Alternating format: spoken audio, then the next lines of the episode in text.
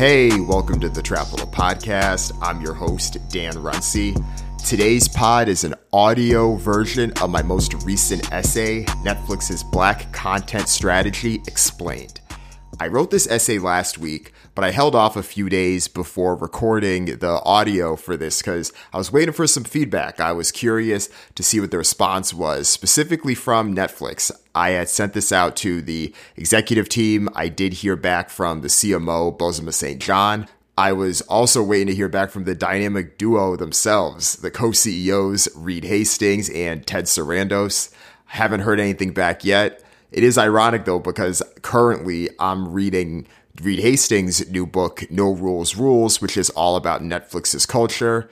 It's been an interesting read, although I do think that if you've read Netflix's culture deck that Reed had put out himself back in 2009. You'll see similar themes about what Netflix has been known for, or if you ever listen to Patty McCord, the former chief talent officer there, you've also heard a lot about the culture and how they made some tough decisions. But I'll keep you posted if I hear back from either of them. Let's get right into it. Netflix's black content strategy explained.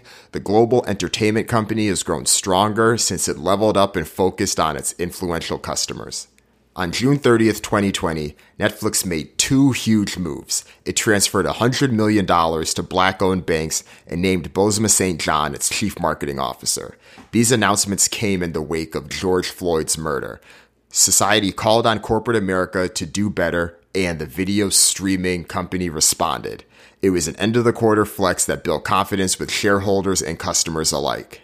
This was no surprise. Netflix had recently promoted more black executives, elevated its strong black lead initiative, and acquired more black content. Black subscriber growth has been a key driver of Netflix's performance. Customers now expect the streaming titan to be a hub for black culture. But one day, that growth may slow down. And when it does, will Netflix keep this same energy?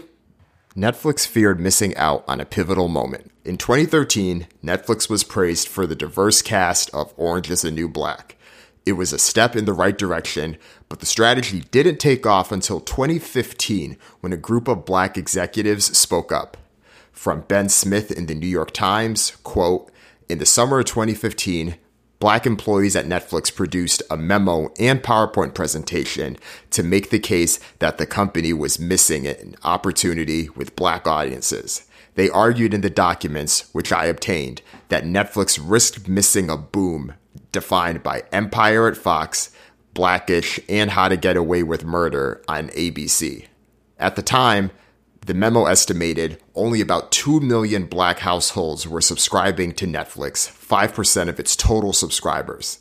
It said that black households were a $1.4 billion revenue opportunity and that few of Netflix's top 100 shows, popular across other groups, weren't resonating with black audiences. End quote.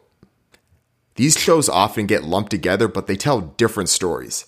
Blackish viewers are 20% black. How to Get Away with Murder was 31%. They proved, yet again, that black led shows can reach the masses. The majority of the viewers were non black, yet still brought in more black viewers than most primetime shows.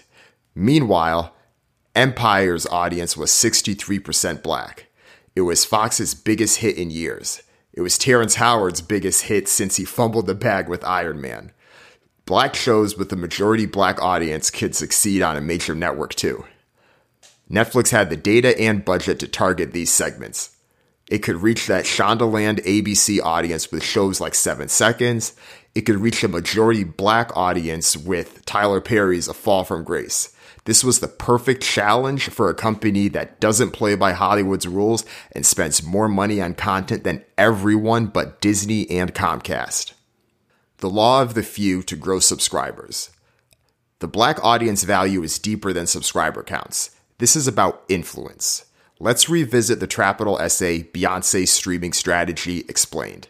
Quote, Let's assume Netflix paid $30 million total to produce and market Homecoming.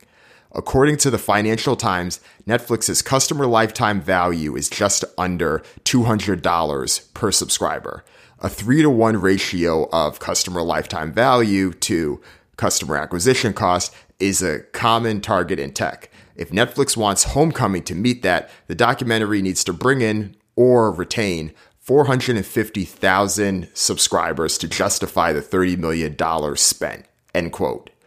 Homecoming drew 1.1 million viewers on its first day with a 63% black audience. Black people over index in consumer power. We're 44% more likely to post about our favorite brands on social media, which leads to more trending topics and more earned media. Netflix rarely shares stats, but let's safely assume that Homecoming was more valuable than Netflix's Taylor Swift documentary, Miss Americana. Taylor Swift's audience may technically be bigger, but Beyonce's is built different. The BeyHive runs like a low key inside sales team. It's a group of passionate mavens who attract subscribers by spreading the word. This is the law of the few that Malcolm Gladwell broke down in The Tipping Point. In cases, in this case, the few are the tens of million dedicated BeyHive members, especially those at the bottom of our sales funnel. This is the power of the BeyHive. A limited few can easily reach the masses. And in the article, I included a visual that I drew to show the relationship between the content, the audience, and how the BeyHive can easily reach the masses. But this isn't just a BeyHive fanatic thing. This extends to most black content in Netflix's catalog. These nuances need to be factored into the company's lifetime value and customer acquisition cost ratios. If a customer is more likely to attract other users, then the company should spend more to acquire that customer. Produce the content, build the relationships, brand the initiative. Netflix's black content strategy can be broken down into three parts. First, it acquires and produces the content. It gets the 90s classics like Menace to Society and Set It Off. It also creates originals like What Happened to Miss Simone and The Black Godfather. Fun fact The Black Godfather, entertainment exec Clarence Avant, is the father in law of Netflix co CEO Ted Sarandos. Small world. Second, Netflix builds relationships with popular black directors.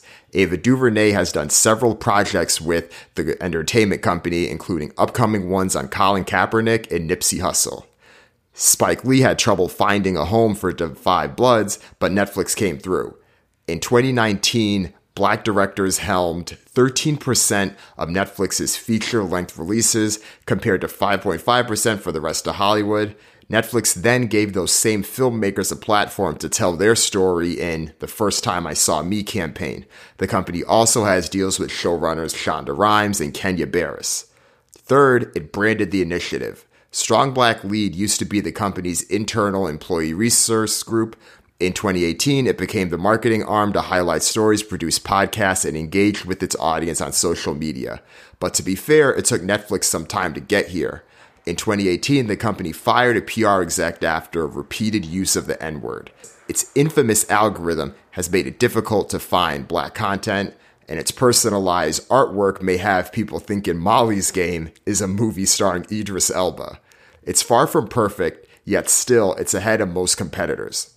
Over time, Hollywood's racial shortcomings became Netflix's arbitrage. The shift from acquisition to retention. Since 2015, Netflix's black subscribers have grown from 5% of all Netflix customers to 13%. The number of overall subscribers has tripled from 60 million in 2015 to over 190 million in 2020. But overall US growth has slowed down, which means black subscriber growth in the US isn't far behind. International growth will become the priority. The black content strategy may shift from acquisition to retention, which could mean changes. For instance, the two most popular shows on Netflix were once The Office and Friends. These shows were audience anchors while Netflix built up its original programming. But by the time Warner Media and NBC Universal bought the exclusive streaming rights to Friends and The Office, respectively, Netflix was good. It treated those shows like undervalued players on its NBA roster. It got a great deal under the initial terms, but once the deals ended, other teams paid up for the max contracts. Churn is not a big issue either. Netflix has the highest retention rate of any over the top streaming service. Two thirds of its customers are still signed up after 12 months. The more ubiquitous the service becomes, the harder it is to leave.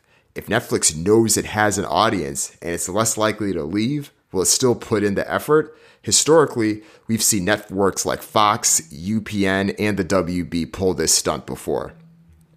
Remember, Netflix isn't scared to make unpopular moves. This company is known for its anybody can get cut approach to talent. CEO Reed Hastings has said on several occasions that Netflix is a team and not a family. Even Qwikster, a PR nightmare that lost the company 800,000 subscribers, was still reinstated years later with DVD.com. But Netflix shouldn't stray for several reasons.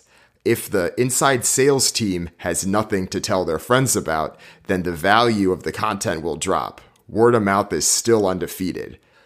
Next, the black audience still has room to grow. For context, 24% of Twitter users are black, and Cash App is now a $40 billion business with help from hip hop. Plus, most other video streaming services are just now trying to get where Netflix is now it would be foolish to let that slip. Black led content is also extremely popular overseas. It's America's biggest cultural export. This content will resonate in Netflix's growth regions. The playbook can be adapted for other cultures too, with shows like Top Boy. The addressable market may shift, but the love for the culture stays the same. Netflix is operating in a different era of entertainment.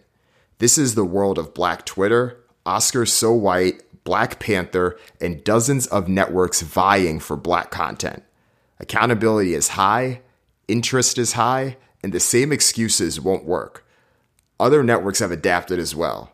HBO cleaned up at the 2020 Emmys thanks to black led shows like Watchmen and Euphoria. It also landed Michaela Coel's I May Destroy You after the actress turned down Netflix's offer. Netflix still has the power. With almost 200 million subscribers, distribution is its biggest strength. But if it gets caught slipping, its competitors are more than willing to take its place.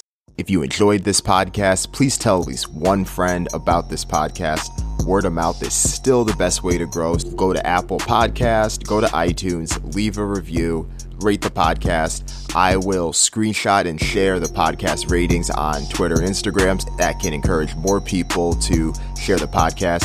And if this podcast is your first introduction to Trapital, then make sure you check out the rest of the content. Go to trapital.co. That's T R A P I T A L dot C O. Sign up for the weekly newsletter, get all the content there.